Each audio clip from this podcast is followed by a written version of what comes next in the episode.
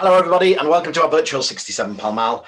Um, for now, very pleased to welcome back our old favourite Jasper Morris, MW, author of Inside Burgundy and roving reporter within the Burgundy region, um, who's going to be talking tonight about his top six Chardonnays vignerons. So please do chat away on the side, share with us what you're drinking and where you're drinking it from, and put your photos on social media with hashtag 67 from home. Um, as usual, we'll have 15 minutes at the end and, and the poll to do. Um, and a big welcome to Jasper. Jasper, how are you? Evening, Ronan. I'm extremely well. I've just had a couple of very cheerful days up in uh, Chablis. Yeah, we. 2019s, which uh, they're very keen on. That's the thing. We know what you're doing because we watch your Instagram. Right. Yes. Well, indeed, indeed. The only snag with that is I then get various uh, producers who aren't on my visiting list. Me. well, it's nice to be popular. Yeah, well, uh, and you know, it's nice to be able to go and see the growers, which of course um, many many critics are sadly stuck at home. Um, but uh, anyway. Yeah, France is in a bit more of a lockdown it now. Becomes easier. Yeah, not not not sure that it is going to become easier in the next few months, but uh, let's hope. So, okay, well, thank you very much, and we yep. look this as always. Thank you. Um, so I'm going to change my mindset, sort of wipe Chablis out of the way, and move to the Chalonnaise where I spent some time in February, beginning of March as well, just before the lockdown, uh, going to see a number of the producers, which really firmed up my thinking about uh, this region, which gets forgotten, forgotten so often. And occasionally somebody sort of drags it out and dusts it off and uh, does an article on Burgundy's forgotten region and uh, Côte Chalonnaise is the next big thing. So far, it hasn't really happened. I think the region has lacked uh, a really clear locomotive, as the French would put it. Um, but there is now a grouping of 10, maybe it's gone up to 12, uh, good, very good domains, um, which group together in the same way that there's a group doing it in the south of Burgundy and the Mâconnais. And they put on a show, it was the, the last event really that happened before lockdown, uh, the day before the French government said no more. Uh, and I was able to go along to that and tasted a few Chalonnaise domains that I hadn't actually yet managed to visit. There are more that I would have done had it not been for COVID, and uh, I still need to get to them. Um, the Chalonnaise has, had some tricky times. I mean, it's based around the city of Chalon, which is twice the size of Beaune and is one major center. But the other commercial, or I should say economic influence on the Chalonnaise was over inland, as I call it, so more towards the Massif Central, which was the great um, mining area around Épinac and Montceau-les-Mines, uh, towns like that, which are now shells of what they once were. Um, but they really did have a significant economic influence in the area, and producers of the vineyards of the Côte Chalonnaise would have uh, expected to be selling a lot of wine uh, to those in the 19th century thriving places. But uh, unfortunately, uh, even once they got over phylloxera, so in the second half of the 19th century, by then the mines were falling out of use, and that area was no longer anything like as um, vibrant economically as it had been. And so quite a lot of the Côte didn't really get replanted immediately after phylloxera. It did start to come back, uh, but along comes the Second World War, and uh, as it happens, the Côte Chalonnaise is exactly on the dividing line, uh, especially the appellation of Montagny, right on the dividing line between the uh, occupied France and Vichy France. And that was a, a slightly uh, unhealthy place to be at that time. I might just uh, shut my window because otherwise there's noise of church clock coming in it was a bit stuffy earlier. We've had a, had a small storm this evening. Um, but so I opened the window to get some fresh air blowing through. Right, that should be better from the noise um, potential. It was actually, I was reading in a, in a history book of the area, there was one unfortunate lady whose home was um, in um, occupied France, but her garden was in free, was in Vichy France.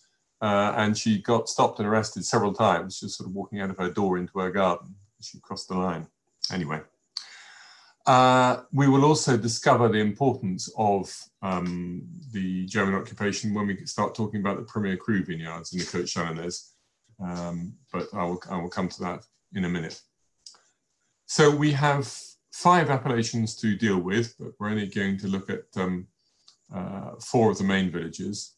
which are north to south, uh, Rully, Mercurey, Givry, and then Montagny, the order of tasting is going to reflect uh, how the wine should be tasted rather than that geographical order.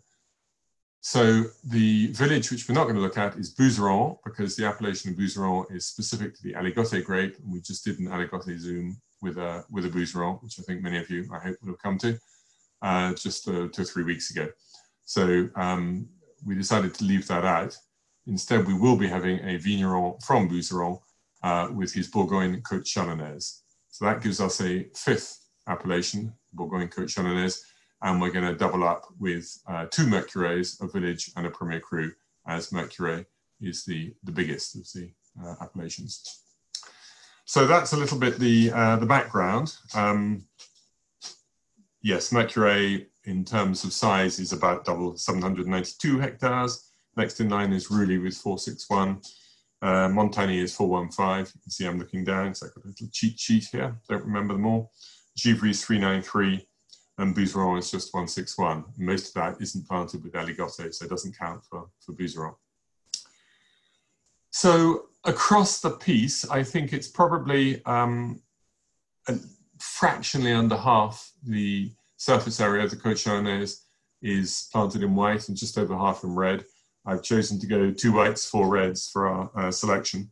Um, obviously, one of the whites will be Montagny because Montagny is only white and the other is Rully, which is uh, about two thirds white these days. Um, so Givry and Mercurey clearly more red. Bourgogne Côte Chalonnaise uh, is a mix. Right, I have got in my glass the first wine, which is the Montagny. So perhaps we can have the map for that. Everybody's chatting away busily. Thank you on the on, on the chats, mostly about where they come from. Hmm. Just slicking my thirst. Let me go up to full screen. So I'm going to take control. Get out my little annotation buttons. So here we have um, the map of um, Montagny, and it's in a green and blue coloring uh, at this stage. I, might change that. That comes from my book, but second edition, I think we're going to change the color schemes a bit. And you can see that an awful lot of it is Premier Cru, that's the green colour. And in fact, a lot that's village is down here in Saint Vallerin at the bottom of the screen. And that has only quite recently been uh, added into um, Montagny um, in 1989. Prior to that, there were only a, a couple of um, vineyards that stretched over into Saint Vallerin. Otherwise, the heart is in Montagny-les-Buxy, uh, hence the um, name of the appellation, and the small town of Buxy itself. So originally, Montagny was 100% Premier Cru, but you had to have got a certain concentration of sugar and therefore alcoholic degree to be allowed to make it Premier Cru, otherwise it was village. But the reason they did that, it comes back to the um, discussion we were having about the Premier Crus and, well, about the, the German occupation. Um, and I think it follows the D977, which is here. I think the line of demarcation more or less followed that road. I'm not completely sure of that, but I have been told that. Um, but in any case, there was a risk that Germans were going to build uh, whatever it would be, munitions factories or anything else that they needed for their war effort on any land here, unless it was Premier Cru. So immediately, overnight, in 1943, uh, they made all of Montagny Premier Cru. Since then, uh, in 1989, um, they decided to bring it down to, to something a little bit more reasonable. It's still way too much. It's still 60% is Premier Cru. And of the 50 odd names of Premier Cru vineyards, there are only about 20 which you will actually ever see on a label. And if a vineyard isn't interesting enough to be on the label in its own name, then arguably I don't think it should be Premier Cru. So you're broadly east facing. You've got over on the right hand side, you would have the valley of, of the Saône, and you've got hills up to your left.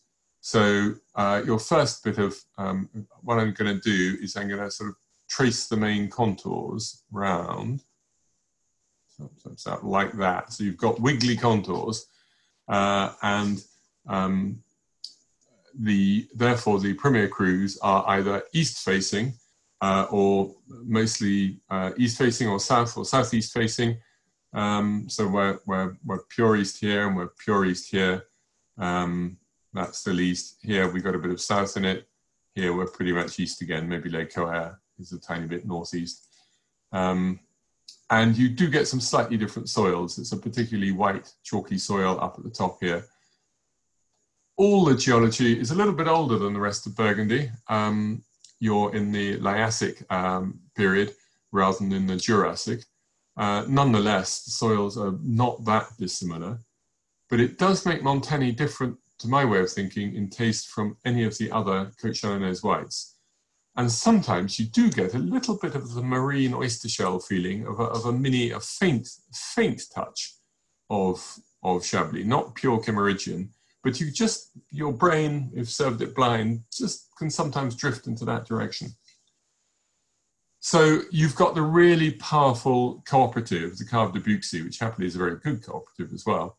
And I think you, you may well find that all sorts of own label um, Bourgogne Rouges in um, UK market, at any rate, will have come from the Cave uh, cooperative at Buxy.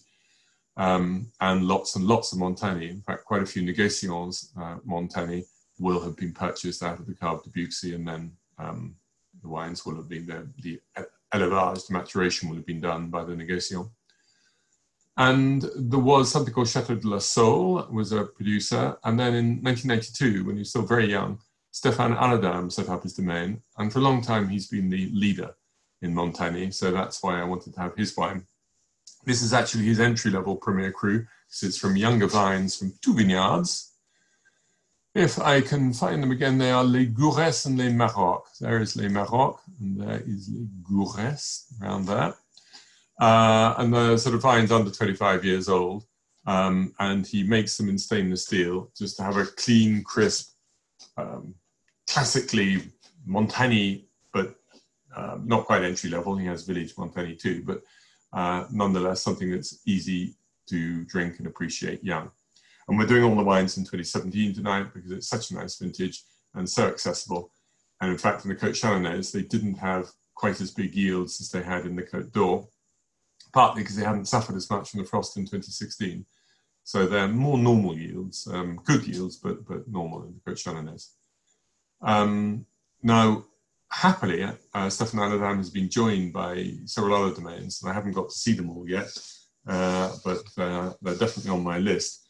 And um, so alongside him uh, and the Cave de Buxy are, are, very honourable uh, players and uh, good pricing. But there's Domaine Cognard, whose wines I tasted just before lockdown. I was quite impressed with. Good range of individual vineyards. Feuillat-Juillot, who I haven't been to yet, I hear very good things about, and also Domaine Berthenet. Uh, I think Chateau de la Saule continues, but seems to have reduced uh, imprint. And there's somebody else further north who has really good Montagny, but I'm going to mention it when we come to his red wine. So uh, just at the moment, I have got uh, my view options. I'm just going to reduce the map a little bit so I can actually see you and also keep in touch with what's going on on the chat as well. Can't do it at the moment, it's vanished, but I'm sure it'll be back. Mm. Yeah.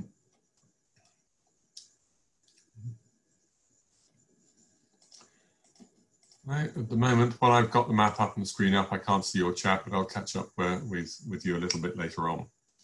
Hmm. Good.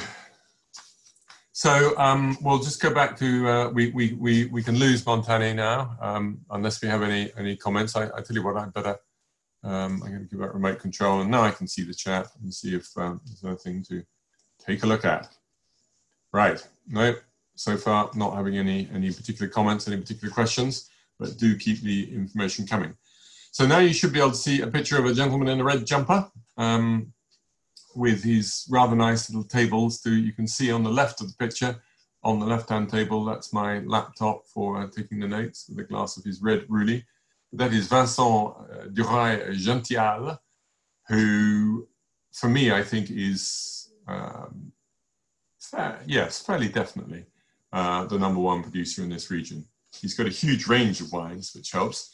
Um, so he's got uh, he's got one or two things outside. Um, uh, really, he's got oddly enough a Nuits Saint Georges Premier Cru, Clos des Argilières.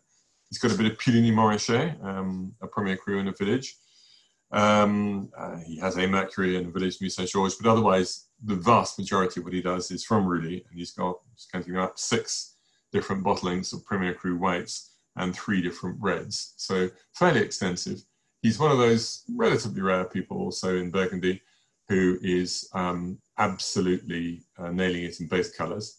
David's asked me if he's better than Domaine La Folie. Um, I'm, I'm, going to give you in a second a, a, list of my, my sort of candidates, if you like. Um, pull that out so I don't forget anybody. Um, Domaine La Folie, I knew when I was starting back in the 80s, uh, Direct were selling Domaine La Folie, and it was clearly one of the best around. It then fell on some very hard times. I think possibly the wrong family member uh, was in charge, and it almost ground to a halt and almost went under.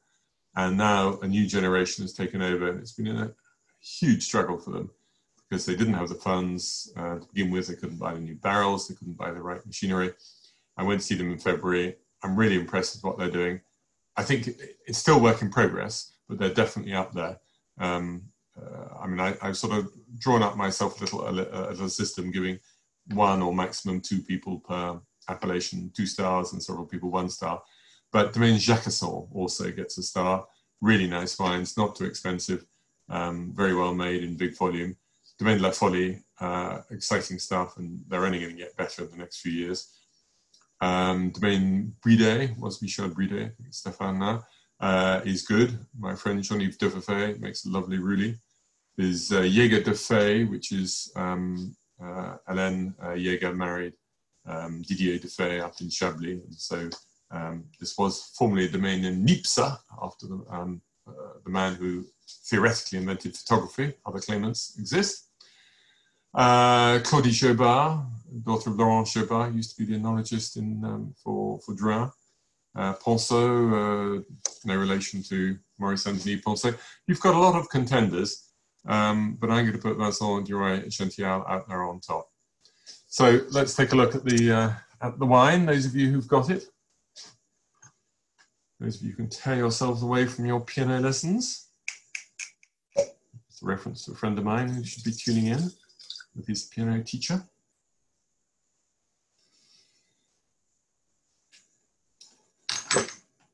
Uh, we'll have the map now, if we may, of Rully. Right, I'm going to have to go back to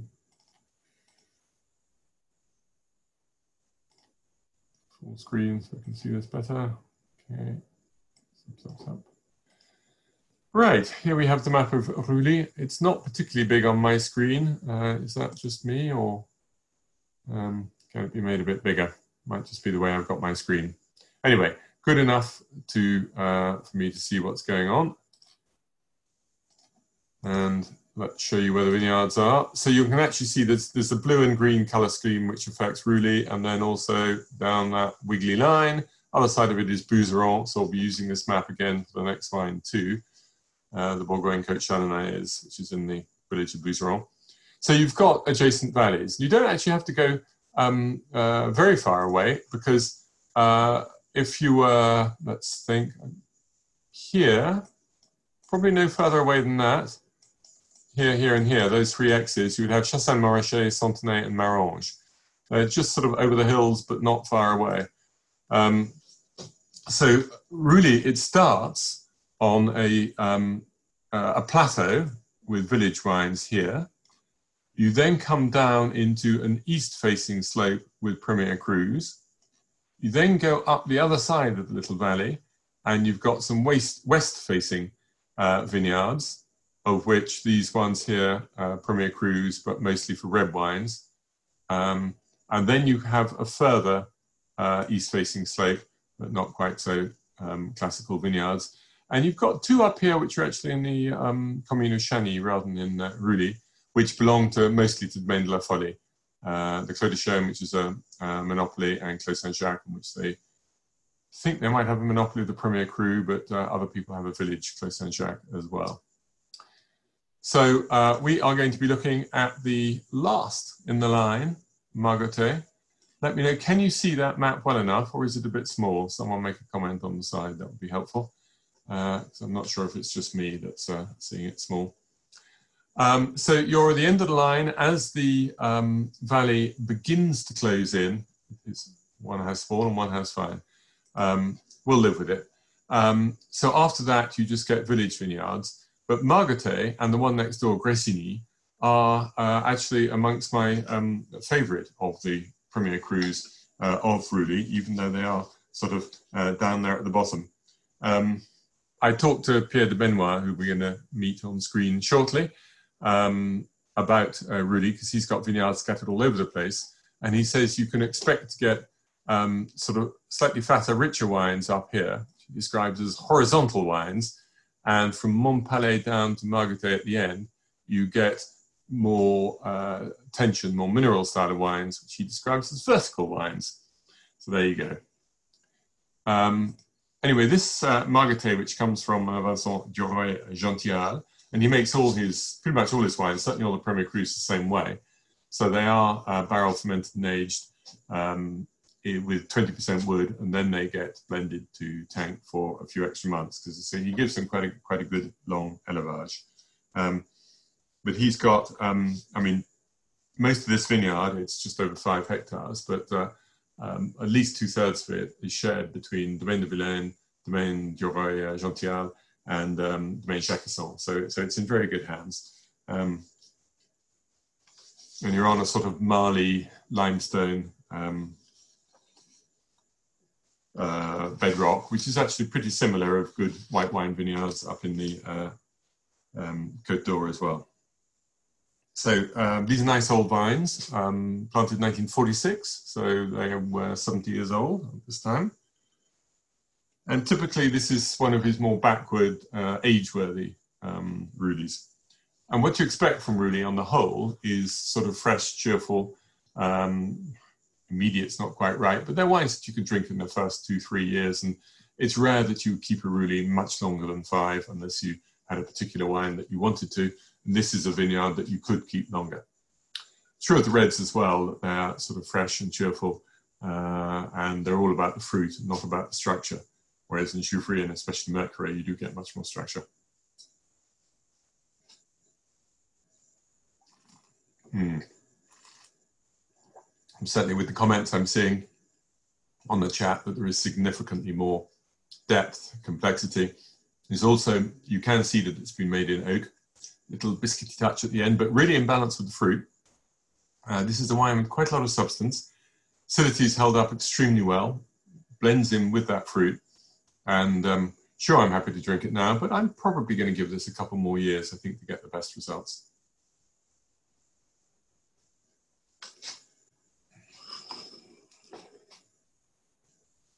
I sent my instructions back to uh, 67 headquarters of which growers I want, but I should have been a tiny bit more precise um, with which vineyards and got, for example, Stéphane Adam's best Premier Cru from uh, uh, from Montagny to have been a, fairer fight. But, uh, anyway, it was a nice introductory wine, but this is altogether more serious. And uh, this I am going to be drinking with food. I have a very nice Omble de Chevalier, uh, apparently this evening, which is a freshwater fish, for a lake fish from Lake Geneva, uh, much prized.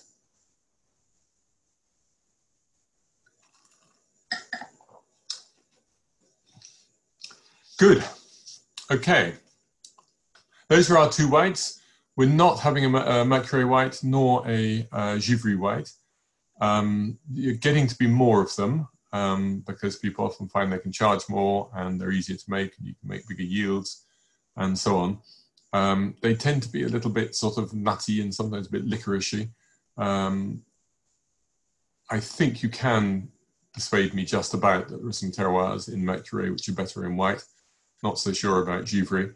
Um, and anyway, I like the Givry reds enough not to want them to put too much white in there. Uh, but since those villages are really about reds, not whites, I thought we would uh, we would do that. Good. David, if you're having pizza, you may have to have a blend of several other wines all mixed in together, not topped with pineapple. Okay. So, uh, if there are no more questions on the two whites, I'll just check we have got a question and so on. Oh, nice gems. Thank you, Alistair. Lovely comment. Ah, right. Uh, Hannah is comparing Francois d'Allaines. I, I, used to buy his wines from his very first vintage when my friend Jean-Yves Devevey was his sort of cellar man. Uh, and he had some super wines from the um, uh, from that part of the uh, world, the Côte Chalonnaise. He lives in a village called Demigny, which is just north of it. And with La Buxynoise, which is a carb cooperative, Bourgogne Côte Chalonnaise. Uh, okay. Um, we want to know if there are any pointers because you can't really see the difference between the Rully and the Bourgogne Côte Chalonnaise. Um, I haven't got the two wines uh, uh, in front of me, uh, but the I there's more Chalonnaise reds. I'm more familiar with them than the whites. Um, I'm, I would expect probably a bit more length of flavor. You sometimes get a few appley notes in uh, Rully. Um, the Tête de Cuvée from François d'Allaines will have got a fair amount of oak. I don't know about the Buxynoise version. Um, uh, but they're certainly both well-made wine. Uh, yes, Tête Cuvée is just a choice of the winemaker, to, which he used to do and still evidently does, on certain wines where he thinks he's got a particularly prime source and he thinks it it's above standard level. It's it's his choice. There is no official uh, denotation there. Right, the fish is getting exciting on the on the chat screen, but uh, if we may, we will move on to our next uh, map if we can. Oh, we know we need to keep this map. I'm sorry, sorry, Ronan. That was a that was a bum steer, as they say. Uh, so now we're going up to the north half, to the village of Bouzeron. I'll get rid of that, uh, do it very carefully. You'll see it's all in brown, or brownish colour, brown, to designate um, um, uh. And though it could all be Appellation Bouzeron, broadly speaking, this band here is facing west-northwest and uh, is actually almost entirely planted up with aligote which then the producers can either declare as straight Bourgogne aligote or, as long as they don't mind having a, a lower allowance and yield, as Bouzeron.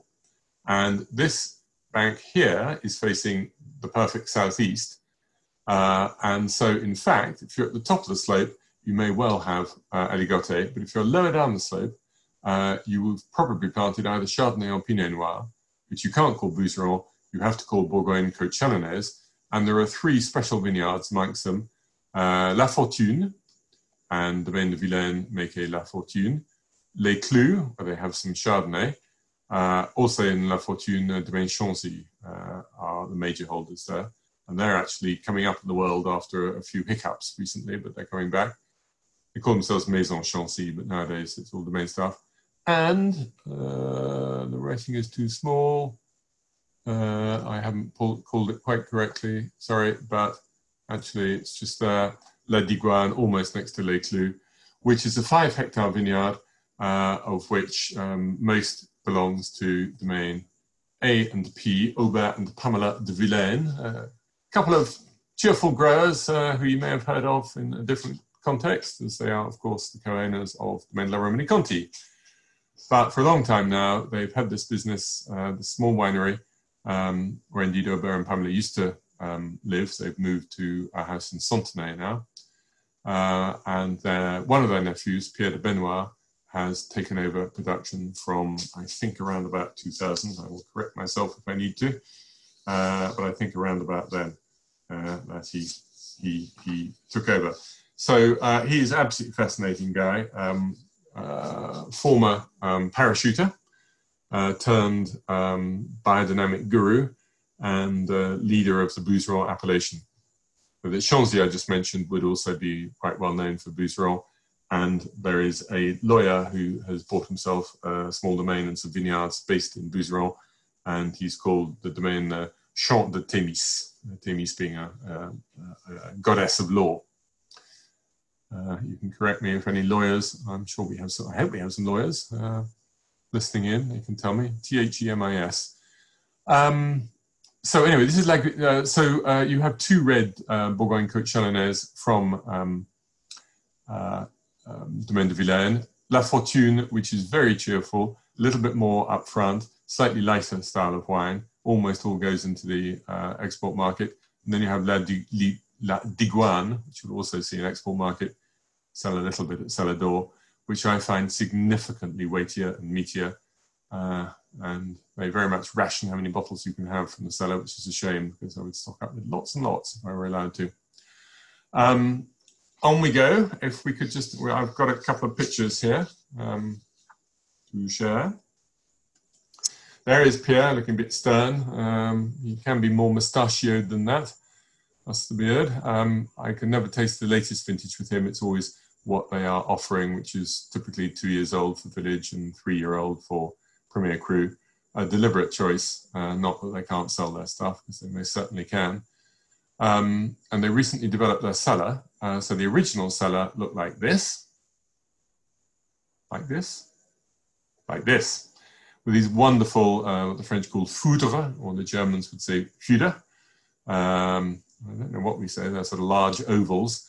Uh, you can see this one here, if you can read the writing, that's got Bouzeron in it. Um, but I think the, uh, the red certainly used to be made in, in these as well.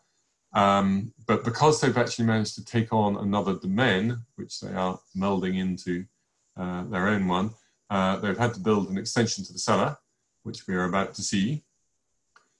Uh, here it is, and everything has been done. Uh, the bricks are, are special uh, bricks, which I can't remember the detail of it, but made in a biodynamic day, way. You've got a sort of Cistercian vault up here. The cement in the floor has been mixed using the lees of wines from the domain. And this is where they keep um, the wines which uh, go in normal sized barrels rather than in the big ones. So that gives you a little bit of a uh, indi indication of um, uh, what's going on there. And uh, so this is the um, Digoine, which um, in 2017 uh, is a wine that's made with about half, 50 to 60% perhaps of whole bunch, um, and uh, with uh, reasonably old vines, which is nice. And um, it, it's vinified in exactly the same way as their uh, Fortune, the Fortune vineyard, but it comes out significantly weightier because of um, the location of, of, of where it is and it's a dark fruit with, with some tannins normally. I'm saying this, that's the theory. Let's, let's have a little taste.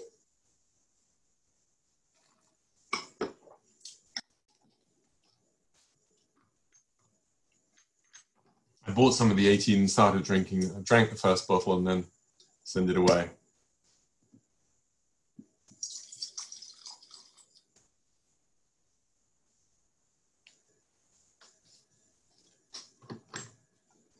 Or he's getting a bit cheeky on the chat, I notice. Please feel free to continue. Yeah, so this is a nice, deep, dense red, still very useful, but then it, it's only three years old.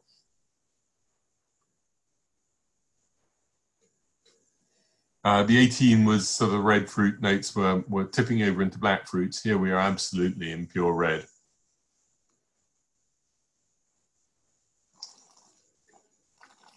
Mm.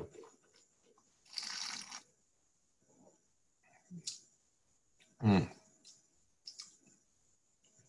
Spicy notes. Um, someone's offered cloves, which is a nice idea. Um, licorice root. I, uh, yes, I wouldn't have thought of that, which is very good. You've got a fair amount of tannins in there, not in an ugly way. They're quite fine tannins, but they're definitely present, um, which is why I'm saying that I think this is a wine uh, that I would want to keep. Um, I remember Joy of Joys on one of our um, en tours of Bordeaux um, when we escaped. Uh, we were doing the days in Saint-Emilion, and uh, we went to a wine bar restaurant. not sure if it still exists, called uh, L'Envers du Décor, so the opposite of decor, decor turned upside down, which is very trendy and had a hit wine list. And it had the uh, 2005 uh, de Villaine uh, La Digoine Pinot Noir on it. And by then we were coming towards the end of our Primeur tasting. Uh, I don't remember which vintage it was. Probably 08, so it would have been in 09. And we just for something else. We ordered a bottle of that, and it lasted seconds. So we ordered the second bottle, and it was just uh, one of the most pleasurable drinks um, to uh, just change our uh, thinking for a minute. Um, drinking from and to. Um, okay, so myself and my palate, I'm maybe only a year away from starting it, and it's certainly got five years. Um, it's one of those things. If I, I wouldn't be meaning to keep it more than that, but if I found that I kept the bottle back for ten years, I bet I wouldn't be unhappy. And indeed, my neighbour once a year, except sadly unable to do this, but she's been doing it since I think the first vintage was the 1978 vintage, so it would have happened in 1988. Uh, her 10 year on tasting, and um, which in fact Clive Coates uh, really, really was behind um, with her. And uh, we would also encourage people to bring 20 year old vintages. And quite often, um, amongst the 20 year old vintages will be either uh, uh, uh, an aligoté or the Bourgogne Digoine from um, Domaine de Villaine. And it never has any difficulty in, in, holding up. So just don't worry. Um, really good Pinot Noir, Noir like this you can keep as long as you have a mind to, as long as you can stay healthy, healthy for. Right, so that's our first red and uh, outside uh, the, the specific villages. So we're now going to start taking a look at uh, two Mercureys followed by a Givry. So here's our map of Mercurey. Are you able to make that a bit bigger or not, Ronan? I'm going to give it a go before you take over from me. Uh, I can do. You'll have to give me a minute though, but yeah, I will do. Okay. I will give you a minute and I will tell you about Alain and Isabelle Hasard, Hasard uh, also known as Domaine de Champs de l'Abbaye, the fields of the Abbey. And uh, they began life because they come into wine from outside. yes. Um, and uh, they settled in a place called the Couchois, uh, which, if you have been following me closely on Instagram or on my website, you'll see I went and did a little tour of the Couchois at the very beginning of August. Um, and the Couchois sort of heads well inland from the very bottom of the Côte de Beaune Maranges or uh, heading west from uh, Mercurey, I would say. And it's partly on limestone, partly on granite and other soils. And it's it's sort of a, thank you, It's sort of a, um, and you've given us Givry. And we go back to Mercurey. Um, and uh, uh, that's where they started, and they made wines with micro yields. Um, it wasn't that they extracted too much, but the fact the yields were so small and they were so intensely, insanely meticulous in everything they did, the wines were hyper concentrated and hugely tannic. I think our um, our friend with the perfect Morningside accent, Zubair Mohammed of Raeburn Fine Wines, may still have on his list some of the Côte de wines that the uh, uh, Hasards, Anna and uh, Isabel, started making um, when uh, in the Couchois. They started there in 97. They turned um, organic biodynamic right from the start. Uh, and then in 2006, they moved um, out of um, the Couchois to this little place. Uh, hang on, we have to take back control. Apologies. Um, this little village here called Aluze, um, which is sort of uh, halfway between. Here's really up here. Here's Mercurey. So probably where their house is, you go up this road here. It's probably about there, and their vineyards are, are split between Rully and Mercurey. It means I never know which village to put them in. Uh, they've got some lovely um, at village level from on that the the first bit which I ringed, which is the plateau above the village, and they've got they don't have any Premier Crus, um, I don't think, uh, but they have uh, in Mercurey, they have got two village vineyards for certain. They have Brigadier, which is there, and they have the one we've got, which is Les Marqueurs, which is there. Zap. So I mentioned right at the start uh, that this is the uh, biggest of the villages. Um, it sometimes Chalonnaise was called the Région de Mercurey. It's the area that was sort of best known historically. Um, uh, across the centuries. It has clearly been the leader. Um, it's got a lot of Premier Crus, too many for my mind, but almost justified. Um, and uh, they're talking of adding more. But uh, it's incredibly, it's been so difficult for Marsannay to get its Premier Crus sorted out, or before that, we, we say, but that has now happened officially. 3rd of September, they announced and said, Your Premier Crus are now in place. Um, but let's come back to Mercurey. You've got this, which they call the, the golden croissant or crescent. Um, and uh, so you're mostly south facing, east facing, south facing, or south and a bit of west there. You've also got sort of a V shape down here in um, uh, a little bit falling over into the next village, um, Saint-Martin sur Montaigu. You've got a couple up here and one there. Uh, actually, if you go back originally, uh, again, theoretically to do with German occupation, the vineyards which were made Premier Cru right at the start were Clos Marcilly, this is going to test me, Clos Voyen 2, Clos du Roi, 3, Clos de Montaigu, 4, they follow oh five. And you can see that they're all slightly towards the lower ground and the sorts of areas which maybe were more liable to be have factories put on them rather than these chaps up here.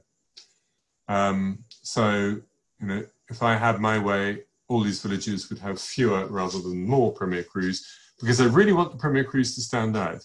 I think it's so important that. I think somebody buying a Premier Cru should have something which is significantly different from a village version and is worth of a premium of a minimum of 25%, uh, perhaps more. So uh, I haven't started uh, tasting this. I see you guys are way ahead of me.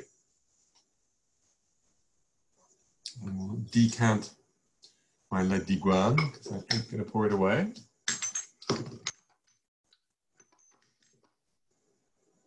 Les Champs de la Ooh, yeah. Even, even still in its bottle, this has got a pretty deep color. These guys are so absolutely intense in what they do in the vineyards. It's not rocket science. They're not changing the basic game. They're just doing it, spending more hours on it, and doing it better than most other people. Though our other Mercurey producer is also a maniac in the vineyards. We're going to come to him in a second. But this shows in the wines, and even now that they're in Rully and Mercurey, which are slightly more forgiving appellations than the de their wines have a lot of structure and are for the long term. But every time I go there, I'm impressed. And for me, um, as I say, they're sort of on the cusp between Rully and Mercurey, but they are one of the standout producers of Côte Chalonnaise, and they don't make a big fuss about it. Uh, for many of you, this might be the first time you've had them. Uh, make a make a call on chat, please, if anybody has had their wines before. But I think for a number of you, this could be uh, an introduction. Hmm. Wherever they're replanting, what they're doing is not replanting old vineyards. They're replanting any vineyard where they think that the Pinot is or Chardonnay is not up to standard, uh, or where it's suffered from the wretched esca disease, which has been causing such damage to sort of 15 to 30 year old vineyards. They've been dying off. Um, so those are the ones they're replanting, and they are replanting them slightly higher density 13,500 plants per hectare instead of 10,000 normal for the Côte de Beaune and sometimes a bit less of that in the Côte Chalonnaise. Don't know the price, Paul, but I mean, you know, they're they're going to be a bit more expensive than the middle of the road people for sure, but they you know, they're not stratospheric either. They don't have a a secondary market price. Um, so uh, normally destemmed. I think this has been, he sometimes uses up to a third whole bunch, maybe beginning, but uh, he does decide on what he wants to do in the vintage. He used more in 2015, but less in 17 and, and, and hardly at all in 18.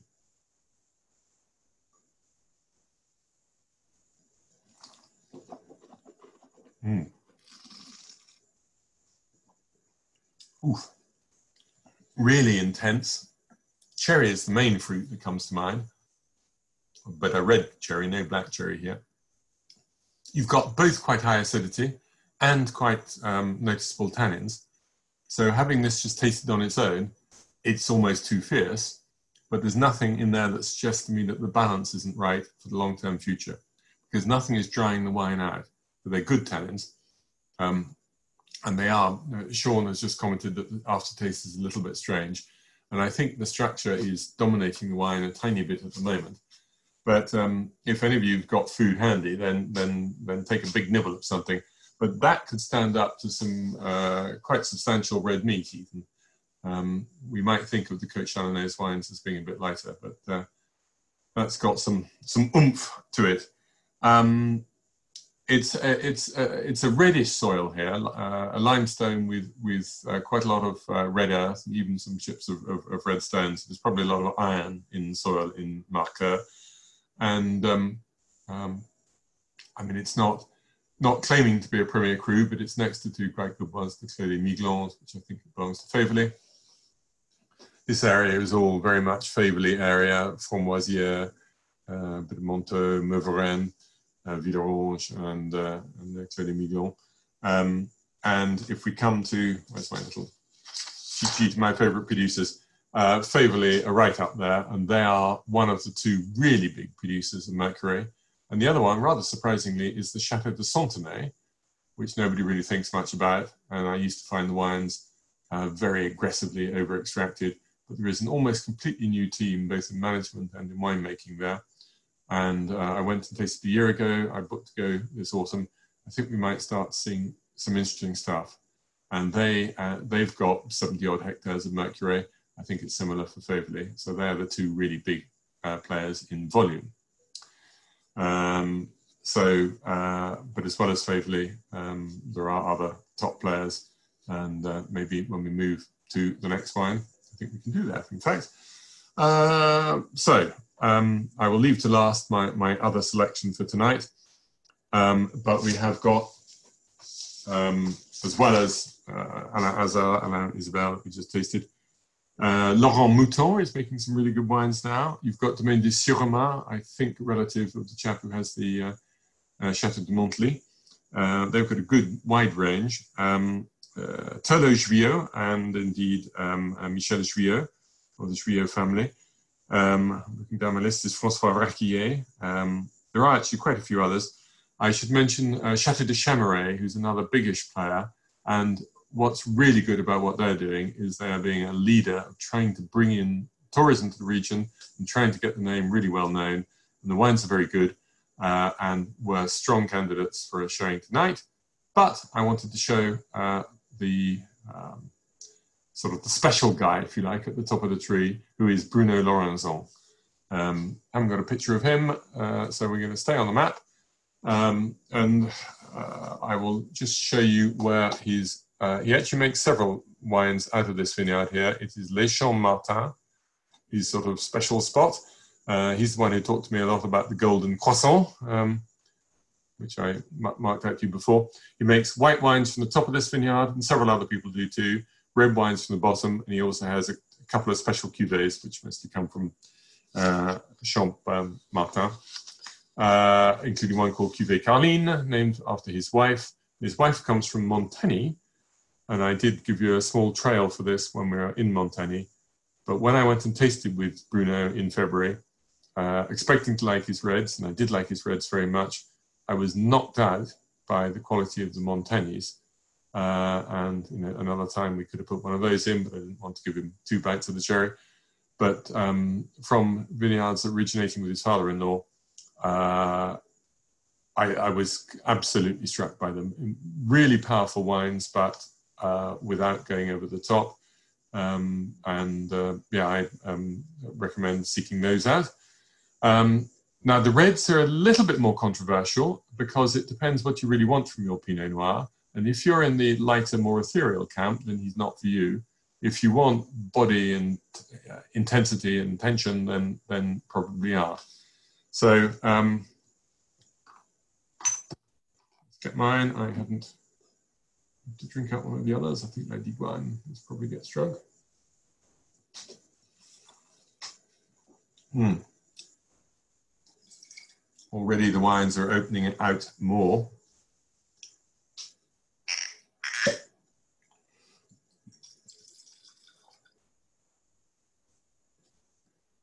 Just a reminder, I'm sure I've mentioned this before, these lovely Zalto glasses one general tendency is that they reinforce acidity and they soften tannins. So I'm getting good acidity in all these wines.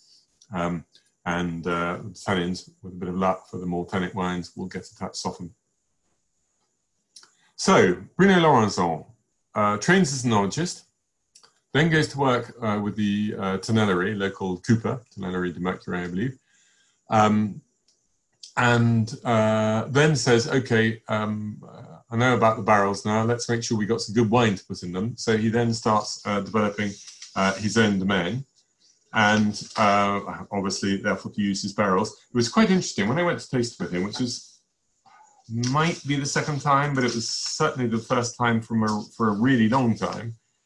Um, and um, he said, "Okay, I'm going to talk to you for 20 minutes before we actually start tasting any wine or anything like that, because I need you to understand all the things I'm doing before we taste the wine. Because otherwise, you'll just look at it and think, okay, I know, I know about Mercurey, I know what a Mercurey should taste like, and you'll think of it in those ways. But I really want to get over the whole concept of, of, of what I do. So the first thing he does is he has enormously increased the density of his planting, and he's enormously increased the height of the vines. So they now get um, trained up at one meter 80. And he was very early to do this. I mean, I don't say he's earlier than Lalou Bize but uh, uh, he's been doing it for, for, uh, for quite a few years. And uh, so that was his, um, his first thing. And then the extra density and the extra foliage uh, is giving him uh, very good concentration, very good brightness. He's not frightened of, brightness. So he is happy. he can live with it if it goes up into um, some of the, we could have a little look actually. Just saying 13.5. Uh, I'll just give you the, uh, the other reds. Um, 13 for the Chalonnaise, 13 for the Village Mercurey, 13.5 for the last two reds, this one and the Givry, and our two whites said 13.5. And the really was actually 14, but it didn't taste like that, did it? Um, so, um, so he's he actually even gave me a figure of the costing of his vineyard work, and I, I need to get this from uh, um, uh, from a normal person to find out how much more it is.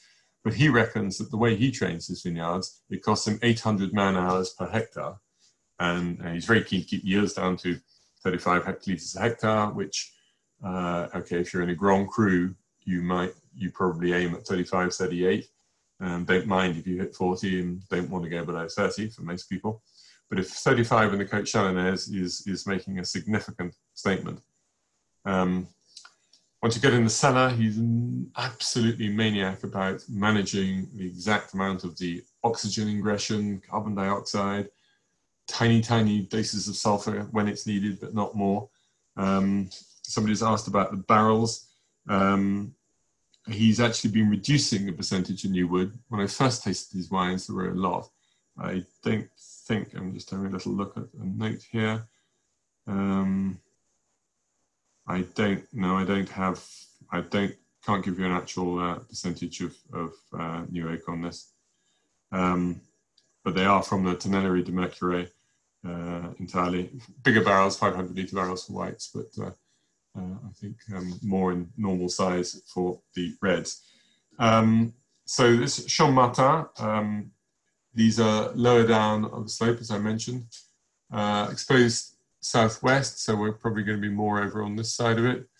Um, and he's using about uh, up to two thirds of whole bunches uh, in the wine. And smelling it, I can get a little bit of that lifted uh, red berry not we're not quite in the the wine is too concentrated to be the crushed strawberry note that I often talk about.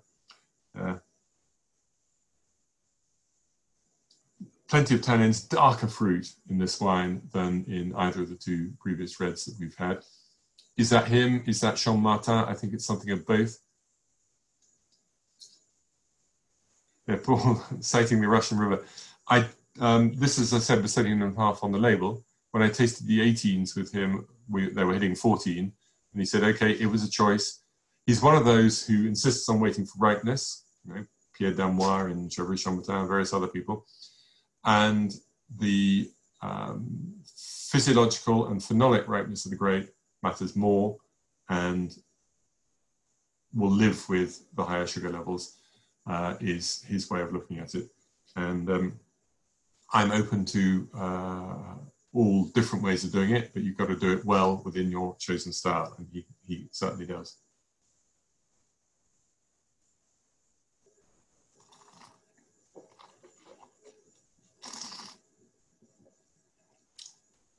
what I've selected for us tonight are two tannic Mercureys, because almost all Mercurey is tannic, but two which have got such concentrations of fruit that that will win the battle over the tannins. I think I'm going to leave the discussion on the difference between Givry and Mercurey till we have a Givry, but I am forming some opinions. Where you get high tannins, though, are in regions which have quite a lot of clay and a certain amount of humidity. So you can see here you've actually got a river that flows through the middle of the appellation. Um, and it's in the damper, richer soils that you tend to get slightly unripe tannins because um, the uh, work uh, that goes into the vine tends to favor the leaf production more than the grape ripening under those conditions. Now, with global warming, um, that should is changing because uh, what's happening is that the uh, heat is drying out um, the uh, slightly humid uh, soils, and so you're getting a better balance in what hits the vines and then the grapes, and as a result, you're getting more balanced and slightly finer tannins than you had the difference before. Um, they did actually do a lot of work because they used to have real water problems here. In 1988, they redid the drainage of a significant number of areas. And some of these roads that you see, uh, the one that comes from Aluze down through here, down there, that's one, but there are several others. Uh, they're actually now um, concrete roads in a V shape, a, light V shape going down to dip in the middle so that um, water can run down there and then be drained off at the requisite points. And you can see this will be an artificial lake down there that it drains into. Um, there we go. Just keep an eye on time because I'm running over. I don't want my fish tonight to be spoiled. Um, so uh, anyway, so this is the very magical, intense Martin. The 2018 is years away from being ready to drink. This 2017 isn't too far away, uh, but tasting the structure of this wine, it's clearly going to keep for quite a long while. I think what I'm going to have to um, get Bruno to do next time we go and see him is to do a little vertical so that we can we can see how things go going back a number of years. But he has changed, he has matured. I did think his wines were a little bit over oaked and over extracted when I first met them, and I've revised my opinion.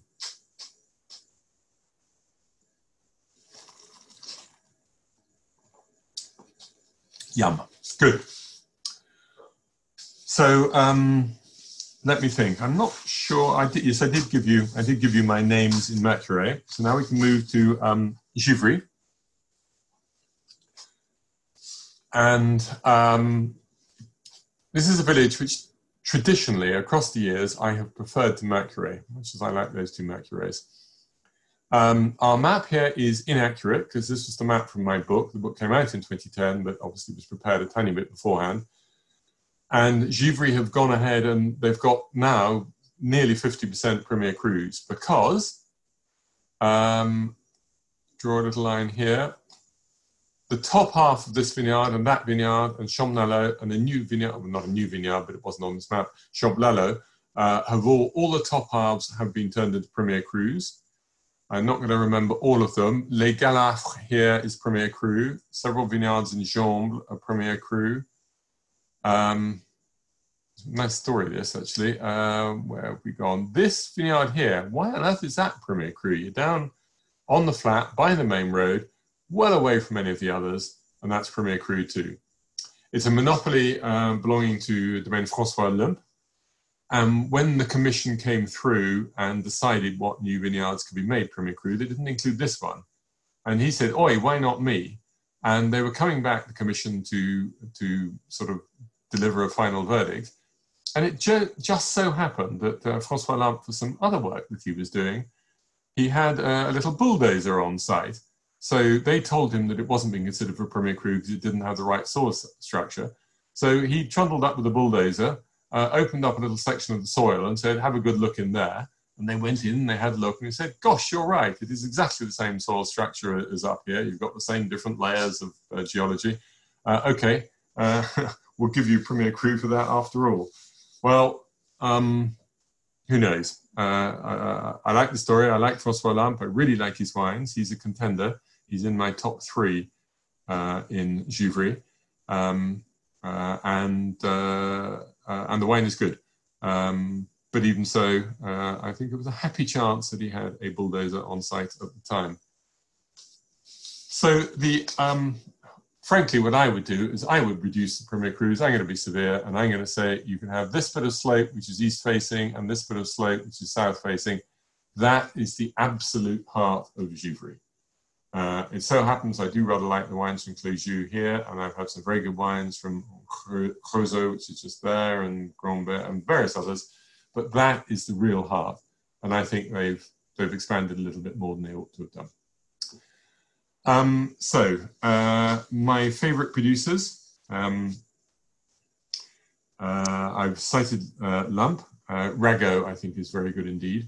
Um, Joblot would be most is most often cited as the number one uh, producer. There has been uh, a change of generation there.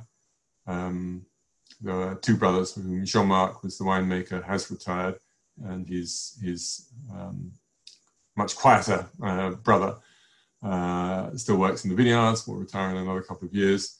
And it's, I think it's Jean Marc's uh, daughter who has taken over. Um, I was a tiny bit disappointed, I'm afraid, by my last visit there. And uh, I tried to ask her what the difference was in the uh, background soils of the various different vineyards, Premier Crus that they have. And she said, well, they're all so close together, there isn't really a difference. And I was disappointed by that. Uh, and however, my spirits were very much lifted by my next visit to a producer who I had known by name. Um, and there was a, a, slight error in my book about uh, how the wines are, the ownership and how they're distributed, which was exacerbated in the French translation. So uh, I got my wrist slapped by the new owner, um, Monsieur Philippe Pascal, and uh, uh, because his, he and his family have owned it now uh, for a little while, since the early 2000s see if we can get uh, something more exact on that.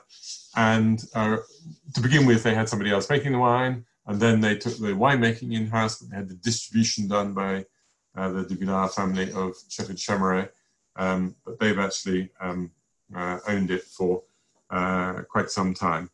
And uh, now they have really, they took back distribution from 2014 um, and they've got a, uh, a, new winemaker called Guillaume Marko, who they've just promoted to being um, uh, sort of co-director of the business. This is their vineyard here, Cellier aux Moines. They don't own the monopoly of it. They have one, wonderful old sort of monastic buildings on it, and they've now built themselves a brand new winery uh, just down here, uh, in sort of on the edge of the quarry. Um, it is on the edge of the quarry because you've actually it's got three or four different levels, each of which can have access to the outside. So the grapes arrive at the top, and then the bottles can disappear at the bottom, and everything is totally gravity flow. And it's been built in the form, the shape of the building. Fortunately, my picture of it didn't come out well enough. The shape of the building lo- looks very um, uh, monastic, um, and it's right next door to a, uh, a Negociants Coach Chardonnay's winery. Um, I won't say the name of it because I'm about to be rude about the building, but it really looks like a, um, a 1950s Soviet uh, sort of biological warfare factory, and it's sort of hidden away in another dip inside the quarry, um, which is fine. It doesn't need to be pretty because you can't see it from the road or anywhere else, but from a helicopter um, or from the new winery of the Cellier aux Moines people. So um, I went there. I tasted with uh, Guillaume, and uh, uh, would, let's just uh, flick forward to a couple of pictures, if we may, Ronan. Uh, that it's not a very good picture, unfortunately, uh, but it's part of the building, and you can see the, the classical, the lovely stonework and the beams and the um, rest of it. And Guillaume's modern car, and then he himself, a nice cheerful chappie, in the vineyards. Next one, please. Oops, no, you've jumped one. I'll tell you about that picture in a second. Or have we lost the, no, we've lost the picture of, um, if we had it. Uh, no, maybe I didn't include that picture. It's all right, you can go to the ladies. You've shown people the ladies. We better tell them about them. Sorry, Josh, but yeah, we don't know whether we better do that. Um, so this is um, Gabrielle d'Estrées, who was mistress of King Henry IV of France. And in the old days, every single bottle of Givry appeared in the marketplace said Le vin préféré, the preferred wine of King Henry IV. And that was because his mistress uh, came from Givry. Uh, she allegedly preferred Mercurey. But uh, the title of this, it's in the Louvre, painted in 1594, uh, is uh, Gabrielle d'Estrées and one of her sisters. And obviously, uh, the sister was trying to get the Archers on Radio 4 long wave and was just trying to dial it, uh, to fine tune the dialing because she wasn't getting very good uh, um, coverage. The interesting thing about this picture, actually, apart from looking at ladies, uh, topless ladies, is that everything that's going on is left handed. Her left hand, that is supposedly Henri, uh, Henry IV's ring in Gabrielle d'Estrées' left hand. the lady behind doing a bit of tapestry is working with her, her left hand as well. Okay, we can we can forget the ladies for a minute, but uh, go back to we. We'll have the picture, of the maps of the vineyards back there if we may. Keep that going for a bit. Boing, thank you. Um, so the Cellier wine actually has been planted with not that good Pinot. Uh, the more recent plots are excellent Pinot. The older plots are less good Pinot, and they're being replanted. And there's a little block at the top, which is not Premier Cru, where they have replanted at ultra high uh, density called uh, Clos Pascal, which is the family name of the, uh, of the new uh, owners.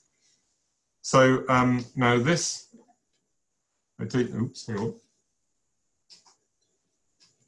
If you follow my um, wine critiques, you will see that I give um, a star system as well as points out of 100. And this was one of the rare wines, 2017 of this, which got the full five stars. I tried to be very, very um, strict in offering those out.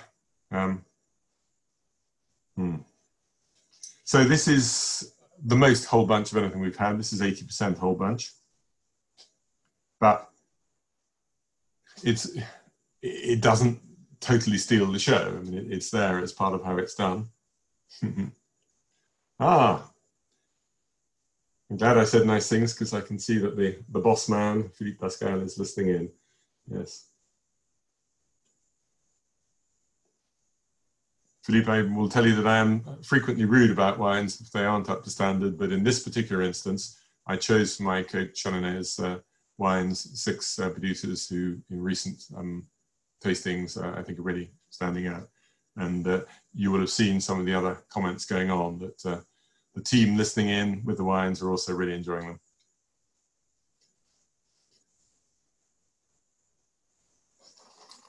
Mm.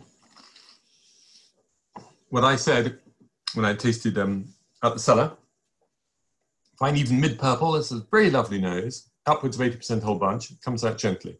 Perfect judge ripeness, a sweet cherry center, which covers, cover the tannins that follow. I'll come back to the tannins. Um, a whole bunch may help in that too. This is extremely fine, a harmonious whole, and a dainty finish with the Browry character of successfully managed whole bunch vinification. So well done, Guillaume, who uh, I think you made a great choice there with your technical director stroke winemaker. Um, but the tannins of Givry, I find across the board, are usually finer than the tannins of Mercurey. And it's possible, but not the whole story, it's possible that on the whole, there is a better selection of Pinot Noir in Givry than in Mercurey. It's the big pi- picture, uh, part of the picture, part of the jigsaw throughout Burgundy, which is too often left out of discussions, and which is the quality of the um, vegetative material. So uh, I think that's a pretty happy uh, six wines for us to choose from. We're going to do the uh, usual poll. I'll have a look at the remaining questions while we do it. Uh, and then if we can put the poll up. I've slightly gone over time, but I see we haven't lost members yet. Celia, if you're there, maybe have the poll.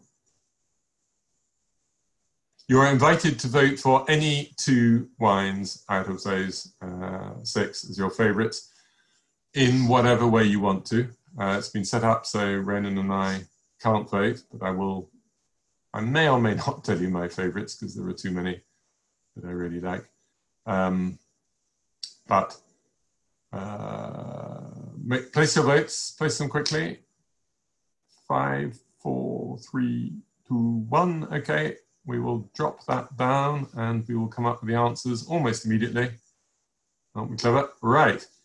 So in um, sixth position, we have the Bourgogne Côte from de Villaine. Well, they can console themselves with a bottle of Romanée-Conti tonight instead. Sorry, in sixth position, we have poor old Alain Isabelle Hasard. They didn't score. I'm sorry about that. I like that wine. Um, fifth position then is de Villaine. Fourth position is Aladame Montagny.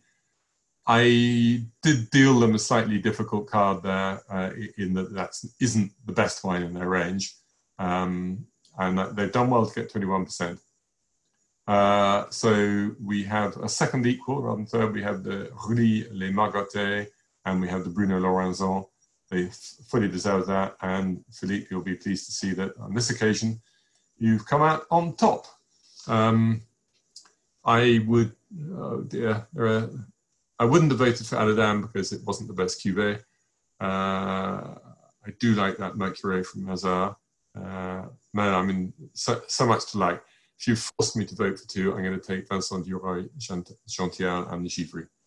Uh, stick with my favoritism of Givry over Mercurey. But, but frankly, I think our team of winemakers tonight have done us a really, really good job. Um, so um, when was the classification in this area? Uh, the, the, classification of Premier Crus has happened steadily from 1943 onwards, but the apart from Bouzeron, which didn't come until 1998, the other um, most of the villages were made as appellations back when everything else was in 1936-38. Givry was just after the war, was a tiny bit later, but only a little bit later. Um, drinking window for the Givry, um, it's sort of fruity enough and, and untannic enough to be possible to start. Uh, but I think it's a fine enough wine that I would want to wait for it to be absolutely at its best. And so we're three plus years time, uh, three to five. Um, asked if anyone does 100% whole bunch fermenting, perhaps not in the Côte Chalonnaise, but some people do, a number of people do elsewhere. The only issue with that is that if you haven't broken up the grapes at all, you need to do a bit of foot treading uh, to get a little bit of juice going. Otherwise, uh, the wine never escapes out of it. But some people do. Um, um, Paul, um, there's more than a sense of overdoneness to me in some of these, uh, which produces, if, aim, if any, aim for finesse above all else. I don't know that the Côte Chalonnaise is the top area for finesse. Um, so I, we have this English expression of trying to make a silk purse out of a sow's ear.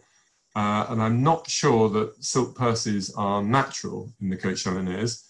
So I think I've chosen a couple of people who do go quite strongly in the direction of making uh, a powerful wine. Um, I think that they've stopped short of overdone this. Um, there's nothing there where I really felt that they had, had taken it too far. Um, but um, on the whole, I'm not especially looking here if I want to go for my ultra elegance. I think there's a lot of elegance in that Givry um, at the end. Uh, I might come back to you privately with one or two uh, uh, other thoughts. Um, Domaine la Folie would be one who, who, who, are hitting the elegant uh, uh, side. I think Vincent Dureuil and of his wines are elegant that was one of his more powerful ones that I chose. Um, yeah, no, good, good point. Interesting discussion, and I always find your questions difficult to answer. Deborah, I'm delighted that you've had your first uh, tasting with 67 Pall Mall tonight and you've enjoyed it. That's really, really good news. Um, yeah, and Philippe also points out that they've gone biodynamic. I missed uh, adding that. Um, Alistair, the Dukes of Hazard, they didn't get any votes. They really did deserve some votes. Uh, and I don't think their wine is overdone. I just think that it is in a very tightly knit style. Um, but it, it, doesn't fulfill what Paul was wanting to uh, find in the finesse stroke ethereal side. Uh, my fish calls me. Thank you all so much for joining us tonight. Thank you, Jasper. Um, just quickly tell us, you got something quite exciting coming up on the 20th, I believe? Uh, the 20th is tomorrow. Uh, oh, sorry, the 30th. The Romanée uh, yeah. Uh, right, just remind me if you've got the crib sheet there. Romanée Saint Vivant? Uh, oh, yes, yes, yes, yes. Uh, somebody has uh, said, why aren't we doing some more of the grander ones? So I am going to do a series of single Grand Cru vineyards, uh, looking at six different producers from one vineyard. Sometimes it'll all be one vineyard, uh, vintage. Sometimes it will be mixed vintages. Uh, but no expense spared. We're going to include, uh, if Romanée-Conti have got a presence, they're going to be in the tasting. Um, we haven't we haven't got Domaine Leroy and the Musigny's. That would have been too much for the uh, the bank balance, but uh, uh, they should be fun. But we're going to mix in with those some uh, friendly ones which are uh, not quite so um, uh, top end. So over the next two or three months, I'll be doing not every week anymore because it gets really busy, but I'll be doing at least three a month, of which at least one a month will be Grand Crus. Thank you for coming. Uh, see you again next time. Thank you, Ronan. Thank you, Cecilia, behind the scenes. And uh, thank you all for joining in.